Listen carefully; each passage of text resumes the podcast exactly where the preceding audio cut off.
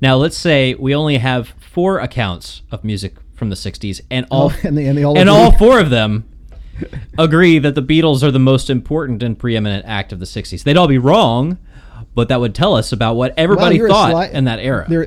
Well, you're a sly guy, and so I don't know whether Seth should ring the bell for the good point you made or for the heresy of saying that they're all wrong.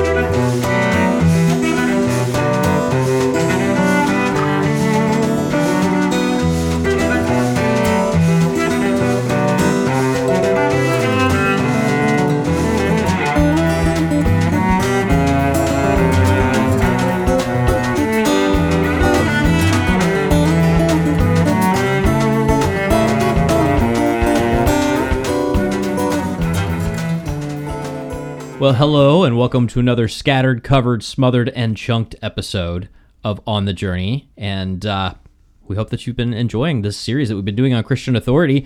Uh, we have been talking a lot about, you know, the Holy Spirit sustaining the church. Today, we're going to finally uh, talk about the Pope. Uh, so, could be an exciting discussion. I'm Matt Swaim, along with my colleague Ken Hensley. We're with the Coming Home Network. Come visit us at chnetwork.org. Come especially uh, if you have questions and want to start conversations or join them to our community, which is community.chnetwork.org. It's a closed social network uh, where we try and keep out people who are mean. So come see us. Ken, how are you? I am I'm fantastic. I am eager and energetic, and I'm sorry to have to um, let the crowd down, but we're actually not going to talk about the Pope. You said today we're going to talk about the Pope. I mean, we're going to lay some foundations for moving in that direction, and we're going to talk about Peter. So, That's what we're going to talk about. so you're saying we're talking about the Pope? Yeah, but we're not using the word Pope. We're not going to use the word. All right, Pope. so we're going to put the kibosh on all use of the word Pope from this point through the rest of the episode. All right, outlaw. but we're going to talk about Peter a lot. But before we do that, let's just catch everybody up to where we are. Okay, well, in our last episode, go back and watch it, go back and listen. What we focused on was the question of the Holy Spirit's leading in the post apostolic church. And we walked through, I think pretty carefully, some of the reasons that it made sense for the early Christians to believe that the Holy Spirit was leading the church in its development of the hierarchy after the apostles had passed away, as well as in its preservation and transmission of the truth.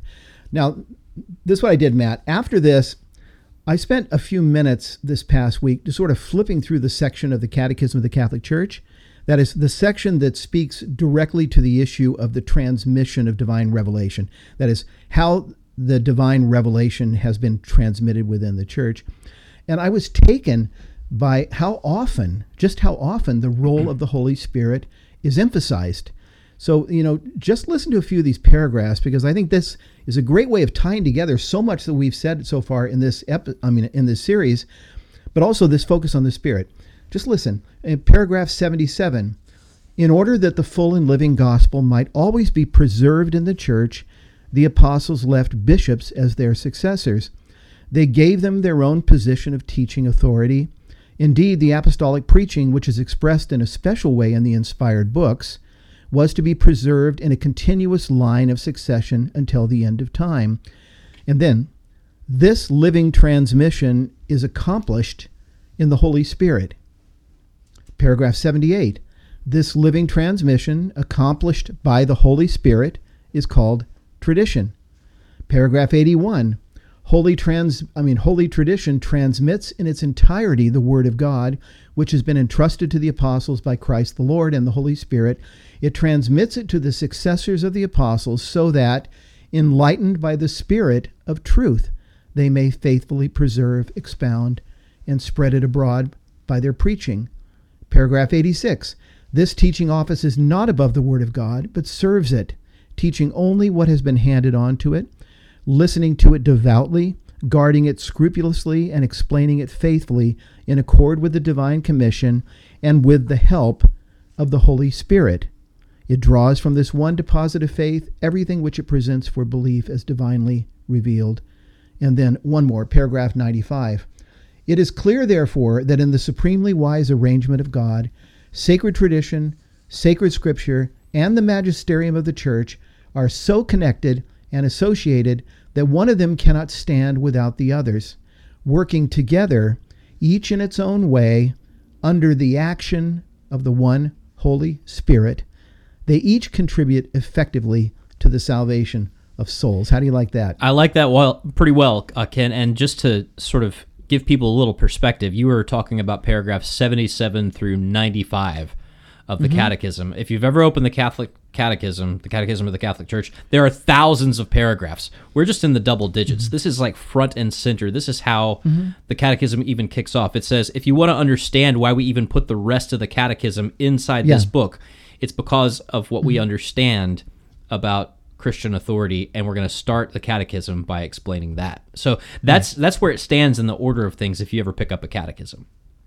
Right. It's laying the foundation that what we believe is based on divine revelation. And, and now, how was divine revelation? How has it been transmitted within the church? How has it been preserved intact? In, intact? And that's what these paragraphs are all about. And the, the thing that I draw from this, I guess, that I really want to communicate, though, is that the Catholic Church is not claiming and has never claimed some innate uh, you know, braininess, you know, or brilliance or authority or anything like that or ability. Instead, the church is simply saying that the Holy Spirit Jesus promised would lead the apostles into the truth, continued, that's the word, continued to lead the church into the truth after the apostles. Remember when Jesus said to the disciples in the upper room, I will not leave you as orphans? Well, what, what the church believes is that Jesus didn't. He didn't leave his church orphaned. I mean, think about this. Just sort of hammering this from a number of sides. We trust the Holy Spirit to have worked through the people of God in the Old Testament to preserve the inspired writings of the prophets. There's no way to demonstrate this empirically. There's no way on earth you and I are going to go by and build some historical, empirical argument proving that the Old Testament is inspired. We trust the Holy Spirit to have led. We trust the Holy Spirit to have done the same thing, uh, working through sinful men like the apostles to give us an inspired New Testament. And secondly, to have worked through the church's ordained leadership to recognize the right books and collect them into a canon. There's no way to prove that the book of Hebrews is inspired on historical grounds or anything like that. And so the question arises why should we not trust that the Holy Spirit continued to work through the church's ordained leadership, the bishops as successors to the apostles, but also the presbyters with him, also the people of God in general with him, to preserve the apostolic faith, to develop it, and to hand it down intact? This is what Father Francis Sullivan um, says in his book again that I've been using, Magisterium Teaching Authority in the Catholic Church. Father Francis Sullivan explains how much sense it makes to believe this, and he bases his argument on the canon again. Listen to what he says. If our confidence that the Holy Spirit must have guided the second and third century church in its discernment of the writings that were going to be normative for its faith, okay, if this confidence justifies our acceptance of the New Testament as inspired scripture, that is, our confidence that the Spirit of God was leading the church, it seems to me that we are justified in being equally confident that the Holy Spirit must have guided that second and third century church in its recognition of its bishops as the rightful and authoritative teachers whose decisions about matters of Christian doctrine would be normative for its faith. yeah, there's a there's And- a lot in that, um, and you know, part of it is you know when you look around the denominational landscape and the denominations that you and I both were part of, you as an American Baptist, me as a Nazarene, Free Methodist, and, and other things. Um, there was a sense in which you know you could disagree with the denomination and disagree with the tradition that the denomination had, and you could say, well, we don't believe that anymore. We think that we should refocus on this. Uh, but th- that was done with full knowledge of what it was that we were refuting. When you look at the historical record of the church, um, there is a full knowledge of what has been handed on, and anybody who is teaching something different than that is is condemned by folks like Saint Irenaeus, as you'll see later on. They say no, there's there's this sense among the church that no, we have a duty to preserve what was passed on to us. There's not any kind of saint or doctor of the church or father of the church who's like, well, the apostles were actually mistaken on this point, and so we need to, you know, redirect. No, there's this sense that we've got to carry this forth, uh, sometimes at the cost of our own lives. Yeah, and yes, yes, yes, and and I, I think of the way that the early ecumenical councils are treated as well. they're not treated as the suggestions of the bishops at that time. And, and, and yet, of course, since Scripture alone is, uh, you know, is our rule of faith and practice, anyone is free to go back and study Scripture and really ultimately decide for themselves. It's not treated that way. I mean, think about the Council of Nicaea in 325. Are we justified? I guess I'm asking, are we justified in having confidence that the Holy Spirit was leading the church through the bishops here to the truth of who Jesus is as God and man? Not a new truth, by the way, but No, leading them no, to no, double down on what the church believes and say, no, this is Yeah, the deposit of faith. This is the and historic define it thing. and say this is something that must be held. Yes. right. Or, or, or think about the Council of Constantinople in 381. Are we justified again in having confidence that the Holy Spirit was leading the church through its ordained leadership, once again, to the truth of the personhood and full deity of the Holy Spirit? Or is this something that ultimately believers can disagree on? Uh, that you know someone could study the New Testament and say, no, you know, the, the Holy Spirit is a force. It's not really, it's not really uh, God, and could form a, a denomination based on that. No, in, in fact, and Protestants don't treat it that way either. We view these as being formally defined and decided. Now, of course, this doesn't continue. Uh, how about the councils of Rome, Hippo, and Carthage in the late fourth century that decided the canon? Are we justified in having confidence that the Holy Spirit was leading this church through its bishops to the correct canon? I mean, this is the same church, these are the same bishops that were leading the church in the Council of Nicaea, in Constantinople, in, um, in the, the Council of Ephesus in, uh, in, in 431, the Council of Chalcedon in 451, to the, to the doctrine of the Trinity, correct understanding of God as three and one. Are we justified in having confidence?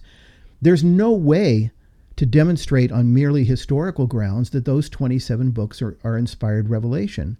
Once again, if we don't have confidence in the leading of the Holy Spirit, then I would think that that question should be an open question. And there are many Protestants who treat it that way. I mean, uh, you know, that that treat the canon as an open question. Because as you know, those councils decided on the 27 books we have, but they also decided on the longer Old Testament canon that the Catholic Church holds. The same councils. And therefore, within Protestantism, there's a view that, well, on the New Testament they were right, on the Old Testament they were wrong. Yeah, and, let's say that uh, you are, um, well, let's say that you're one of the Christian groups that believes that the whole church fell away after the death of the last apostle. Um, so you've got an apostate church that's doubling down on the true humanity and true divinity of Christ. You got an apostate church that's deciding that the Holy Spirit should be referred to as a person by everybody all the time, right? Right. Um, you got a holy, uh, uh, you got a, a church that's an apostate church that's deciding on the canon of Scripture. But let's say you move it up even further. Let's say you believe, like I kind of had a general impression of, that in 325, mm-hmm. when Constantine kind of helps organize the Council of Nicaea, that's proof that it's a, that's the state is taken over and the church has no more authority. Right. It's still over a hundred years before you get a solid canon that is established fully by the church.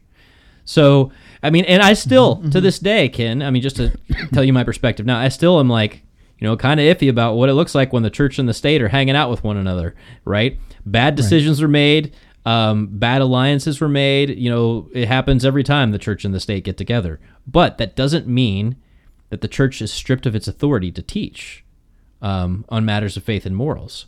That stays strong. Yeah, and and I think that as an as an evangelical Protestant, um, I didn't know it at the time. I didn't really think about it at the time, but I was kind of in a strange place where where I believed that the, that the decisions made at, at Nicaea 325, Constantinople 381, Ephesus uh, 431, uh, Chalcedon 451, and even those uh, councils that put together at least the New Testament, you know, I was trusting that those decisions were so firm that in a way you couldn't even be called a Christian if you don't accept those basic, you know, uh, decisions.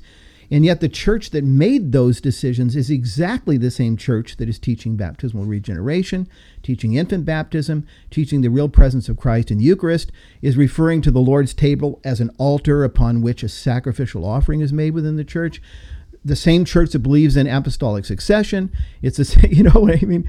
So it, it, it's like the same church that is laying down these foundational decisions that everyone agrees on is exactly the same church that, um, as an evangelical, I would have said was uh, apostate. Yeah, and laying down most of those doctrines. decisions and most of those pronouncements.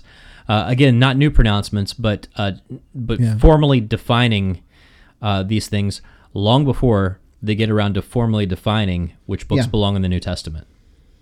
Which is a point you enjoy making, I've noticed. I okay, I, but I love it. It's it, because it's I was completely blind to it, so I feel like I have to like scold my past self about it a lot. Good. Go ahead. Scold away. Yeah, yeah. Bad you're, Matt. You're, you know, beat your inner child. You know, he will not die. Anyway, quoting Proverbs. okay, let- let's hit this from the other direction by asking a couple of rhetorical questions. Really, why would Jesus ascend to the right hand of the Father, having become Lord of heaven and earth, King of kings, send the Holy Spirit to lead his apostles into all the truth? If he had no intention of- preserving the church in the truth after the apostles. If essentially, as soon as the apostle died, the church the church would be reduced to a bunch of local congregations trying to get Bibles together and then reading their Bibles and doing their best to figure out uh, what what they ought to teach and believe. Or why would Jesus pray, Father, make them one even as we are one, bring them to perfect unity so that the world may know that you have sent me? If he had no intention of providing the means on earth by which the church could possibly remain one, as it has not been able to remain one uh, over the last 500 years. Or why would we not I- have a prophecy from Christ that says, uh, every single one of my followers will fall away, and after a time, I will come back and restore a new order with a new people, or something like because you would Yeah. as as prophetic as Jesus is on a bunch of other things, you know, why is there no prophecy that there will be a, a falling away of all? You know, I mean, you would think that something like that would be like among his, you know, woes, right, or among his warnings, or yeah. among his uh, discussions of the la- the end times in, in Matthew twenty five. Especially if you have a radical falling away that begins, at best, within three centuries of um of the of Yeah. the crucifixion and resurrection, and then goes on all the way till the 16th century. I mean, that's a lot of time. Well, I think of where St. Paul says in 1 Corinthians 14, 7 and 8. Interesting little passage. If even lifeless instruments such as the flute or the harp do not give distinct notes, how will anyone know what is played? And if the bugle gives an indistinct sound, who will get ready for battle? Which I draw from. I understand he's talking about gifts. He's talking about tongues, speaking in the church in the context. But, but the question that comes from it, for me, is this: How could an ordinary disciple of Christ ever have certainty that the system of Christian doctrine he's being taught is the system that was taught by the apostles and received by the early church? Is it the Christian's lot, in other words, to simply accept whatever his particular denomination happens to be teaching? Or is it his lot to devote his entire life to sifting through the claims of various theologians that represent various denominations, trying to figure out whether the Baptists are right or the Presbyterians or Lutherans or the Church of Christ? Or is it his lot to simply give up on the idea that anyone can know and to simply say doctrine doesn't even matter? With all these questions requiring answers, this is the way I'd sort of tie this up.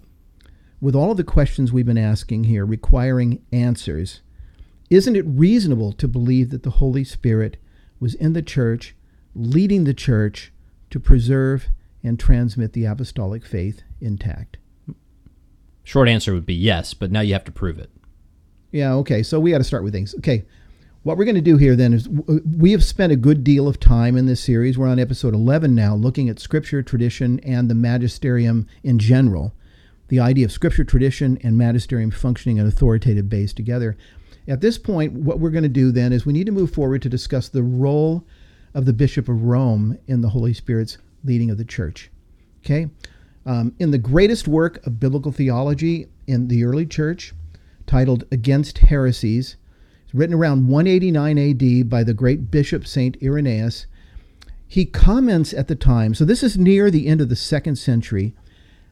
Irenaeus comments on the unity of the faith that existed at that time. And I want to start here. We've been talking about the Holy Spirit or the reasonableness of believing that the Holy Spirit led the church. We've talked about those great early councils that decided these great bottom line, fundamental, presuppositional um, doctrines of the faith.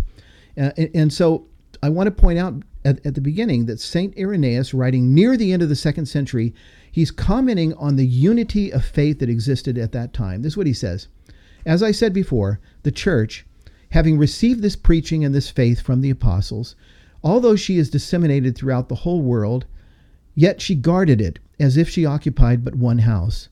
She likewise believes these things just as if she had but one soul and one and the same heart. Man, that, that's unity. And harmoniously she proclaims them and teaches them and hands them down as if she possessed but one mouth. For although the languages of the world are dissimilar, yet the import of the tradition is one and the same. For the churches which have been planted in Germany do not believe or hand down anything different, nor do those in Spain, nor those in Gaul, nor those in the East, nor those in Egypt, nor those in Libya, nor those who have been established in the central region of the world, Rome. But as, but as the sun, that creature of God, is one and the same throughout the whole world, so also the preaching of the truth shineth everywhere and enlightens all men that are willing to come to a knowledge of the truth. St. Irenaeus, by the way, referring to the church over and over again as she uh, for a couple of reasons. Yeah. One, because, you know, Paul talks about uh, the you know idea of Christ and the church being like a marital relationship, but also the fact mm-hmm. that she is a singular pronoun um, is significant. It's not something. I mean, they're, they're, not. The church is not. The churches aren't the brides of Christ, right? The church is yeah. the bride of Christ. Uh, again, language yeah. that's you know sort of strange would have been sort of strange to my ears when I first heard it. Okay, this is what's startling, Matt. At this point, is again we're near the end of the second century and St. Irenaeus is able to describe the church as though it is one church at the time, speaking harmoniously as though she had one mouth. Whether you're in Germany, and again, there's no internet now. You know, uh, uh, as I've said in the past, barely smoke signals at this time. There's no internet. There's no telephone. There's no way of communicating. I mean, to travel, you have to travel by foot. You have to travel on horseback or by ship. And for him to be able to say that all over the Christian world, there is this unity of faith is is quite extraordinary because because I believe that if the early church really had been based on sola scriptura and had been practicing that's important had been practicing sola scriptura well there would have been a great number of denominations by the end of the second century you know but anyway um, now notice this a bit later irenaeus proceeds to explain the basis for this oneness and his confidence in the truthfulness of the church's teaching. And this is what he says. Okay, so now he's going to talk about the basis of this oneness and the basis of his confidence in the truthfulness of the church. It is within the power of all, therefore, in every church who may wish to see the truth, to contemplate clearly the tradition of the apostles manifested throughout the whole world. And we are in a position to reckon up those who were by the apostles instituted bishops in the churches, and to demonstrate the succession of these men to our times, those who neither taught nor knew of anything like what these heretics rave about. Since, however, it would be very tedious in such a volume as this to reckon up the successions of all the churches, that is, the bishops in all the churches, we do put to confusion all those who, in whatever manner, whether by an evil self pleasing, by vainglory, or by blindness and perverse opinion, assemble in unauthorized meetings, by indicating that tradition derived from the apostles of the very great, the very ancient, and universally known church founded and organized at Rome by the two most glorious apostles, Peter and Paul, as also by pointing out the faith preached to men, which comes down to our time by means of the successions of the bishops. For it is a matter of necessity that every church should agree with this church on account of its preeminent authority. So, Ken, when I read stuff like this, um, and read not just the information that is being uh, disseminated by Irenaeus here, uh, mm-hmm. but uh, specifically the tone, it reminded me of St. Paul, and in a specific way, uh, connected to what you and I have been talking about in terms of the oral tradition and the, and the written mm-hmm. word. So often, when Paul's tone comes across, it is, I have told so many of you these things in person, but let me just remind you because mm-hmm. it seems like some of you need a good reminder of this. Irenaeus seems to be presuming that everybody already kind of knows this, but we just need to remind each other how important this all is. This is not new. Irenaeus is not talking as though any of this is new information uh, to the church. You know, this is like him basically saying this is how it is, and this is why it's important for us to stand strong around it. Um, again, that sort of presumption that his audience has a sense of what he's already talking about. Yeah, because everyone everywhere believes the same things. He does refer to some who are meeting in unauthorized gatherings. So these, uh, it's got to be referring to some of the heretical sects early on, probably Gnostic sects, because he focuses on Yeah, Gnosticism. he's a he's lot hard on the Gnostics and against heresies, that's for sure. Yeah, in this book, yeah, that, that's right. But but yeah, there's this assumption of of a oneness everywhere. But what he's doing now is when he begins to talk about the the basis for this oneness and the basis of his confidence that that the church's one teaching is true, he goes to the succession of bishops, and he goes especially to the succession of bishops in the Church of Rome. Okay, at, at this point, in fact, he goes on, and we, we won't read it, but he goes on to list the bishops of the church in Rome from the time of Peter and Paul to the present. And then he concludes In this order and by this succession, the ecclesiastical tradition from the apostles and the preaching of the truth, see, again, what you said, it was what was taught them, it's what they know. The tradition of the apostles, the preaching of the truth have come down to us by this succession. And this is most abundant proof that there is one and the same vivifying faith, which has been preserved in the church from the apostles until now and handed down in truth. And I want you to notice, I want those listening, watching to notice, rather than focusing on the Holy Spirit's role in preserving the apostolic faith, although, as we saw last week, Irenaeus firmly believes this, but rather than focusing on the Holy Spirit's role, he focuses here on the instrument, that's the word I'll use, the instrument by which the Holy Spirit preserved the apostolic faith in the church. That is, the succession of bishops in the churches, and especially the succession of bishops in the most important church of all, the Church of Rome, where he says, I'll read it again, for it is a matter of necessity that every church should agree with this church on account of its preeminent authority. And this is where we begin the question. The, the, the big question we're beginning to talk about now will be what lies behind this mindset?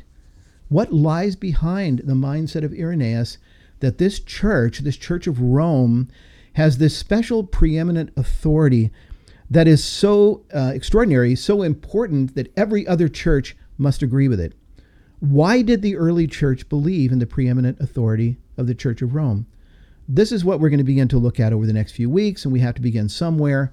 So we're going to begin by talking about Peter in the Gospels, unless you have an introductory comment. Oh, my introductory comment is just that you're about to open up the fire hose about references to Peter in the New Testament, which I think everybody already knows he's one of the main characters. But um, as you're going to point out, I think it's helpful to, Yeah. to point out exactly how much of a main character he is. Yeah, it, it, it's it's the you know the devil's in the details, and I guess in, in the in this case the Holy Spirit is in the details. Um, but but I remember how struck I was personally when I began to read the case, uh, the Catholic case for Peter and the papacy. How I, I was struck w- with the simple realization of just how prominent Peter is in the Gospels, and then in the New Testament in general. I mean, I knew, like, like you said, I mean, I knew that Peter was prominent, but not really. Okay, let let's begin then with, with some facts and figures from the New Testament, and j- just listen to these because cumulatively they build a case. First, while Peter is referred to 191 times in the New Testament, sometimes by Peter, other times by Simon or by Cephas. While Peter is referred to 191 times in the New Testament, in second place comes John, mentioned a mere 29 times. After this comes James, the brother of John, 24 times, Judas, 23 occurrences, Philip, 6, and the others, less than that. So again, I knew Peter was prominent, but if you had asked me, I would not have said, and I had no idea that Peter is actually mentioned almost seven times as often as his closest runner up among the 12. Okay, secondly, many of the most important stories, as we all know in the Gospels, involve Peter. It's Peter who walks on the water, it's Peter to whom Jesus first appears after the resurrection, it's Peter who denies the Lord three times. And then uh, turns around is restored on the beach three times when Jesus says, "Peter, do you love me? Feed my sheep." And I could have gone on. Peter is is prominent in many of the most important stories that we find in the Gospels. Point three: whenever the disciples are listed in the Gospels, Peter is listed first. And and although Peter and Andrew were the first disciples called, it's very clear that these listings aren't merely numerical, because in each of them, while Peter's listed first, guess who's listed listed last? No, well, that would be Judas. Judas. Well, Judas. it's not even that Peter's listed first; it's that he's pointed out in the text, the you know that he is listed first. Like they even say, yeah, yeah, yeah. first there was Peter, and then there were all these other guys, and last there was Judas. And the the middle order mixes up, but they always point out that Peter's first. Uh, and that yeah, word listen, first. Listen to the account from Matthew chapter 10. The names of the 12 apostles were these First, Simon, who was called Peter, and Andrew his brother, James the son of Zebedee, John his brother, Philip the Bar- Bartholomew, Thomas, Matthew, tax collector, James son of Alphaeus, and Thaddeus, Simon the Canaan, and Judas Iscariot last, who betrayed him. Now, the, same Greek word that is translated first here is, is the Greek word protos, and it means first. But it doesn't simply mean first numerically. It can mean that, but it can mean more than that. This same Greek word occurs in Matthew 20, verse 27, where Jesus said, Whoever would be first among you must become your slave. And uh, the word here is he, whoever would want to be chief among you, whoever wants to be the leader, the boss, whoever wants to be first in rank should become your slave. The word is indicating rank in Matthew 10. Among the 12, Jesus is first in rank. And I think you make a good, although a subtle point, that it's not just that he's listed first, but that he's mentioned as li- being listed first. That's a, that's a good point. Okay? Four, in fact, sometimes the 12 apostles are referred to in the Gospels simply as Peter and those with him. That's Mark 1:36, Luke 9:32, and there are a couple of others as well. I mean, that that's important, uh, you know, that instead of instead of uh, the text saying and the 12 apostles did this or that, instead it will say Peter and those with him. And it's not referring to some other people that were with him, but it's re- referring to the other apostles that are with him. So Jesus I mean, Peter and those with him.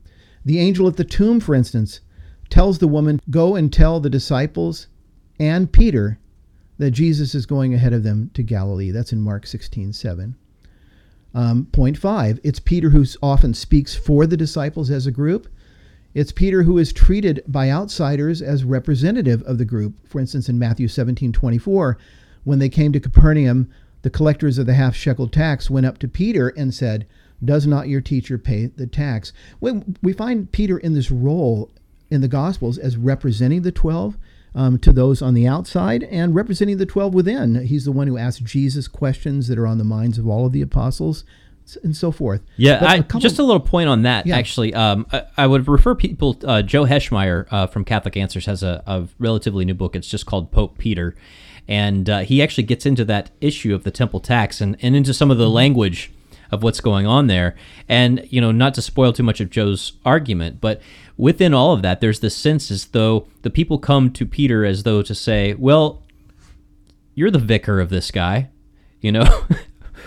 well, you're the you're the spokesperson. You're the one who is his representative before us. You know yeah. what? Yeah. I mean, the, the, kind of language that we use about the well, I said I wasn't going to use the p, the other p word, the p o p e, right? The kind of language you use about that guy now. So yeah, well, that's a good point. Yeah, it, it's, he's recognized as being the representative in a sense. So, so again, just kind of pull this together. Peter referred to seven times, I mean, almost seven times as often as the nearest runner-up. Peter involved in the most important stories in the Gospels. Often, Peter listed first in every listing of the apostles. The twelve disciples are often referred to as simply Peter and those with him. And I believe, I, I don't know where it is right now, but I believe there's one passage in which it says Peter and the 11, you know, oh, so Peter is the leader. It's like it's Bob Peter, Seger and the Silver Bullet Band. Like nobody even knows who right. the other guys are. The Steve yeah. Miller Band. Same thing. Peter, you know? Peter appears as speaking up for the disciples, asking questions for the disciples, being treated by outsiders as a representative of the disciples. And then, sixth point, it's clear from the four Gospels that within the larger circle of the 12, there was an inner circle comprised of Peter, James, and John. And notice, whenever this inner circle is mentioned, Peter again is named first. In Mark 5:37 we read that Jesus quote allowed no one to follow him into the house of Jairus except Peter, James, and John. At the same time, um, at the time of the transfiguration, we read in Mark 9 2, after six days, Jesus took with him Peter and James and John and led them up onto a mountain by themselves, and he was transfigured. I mean, this kind of thing occurs a, a number of times in the Gospels where even the inner circle, even when the inner circle is being named, Peter is named first. And anyway, on and on it goes.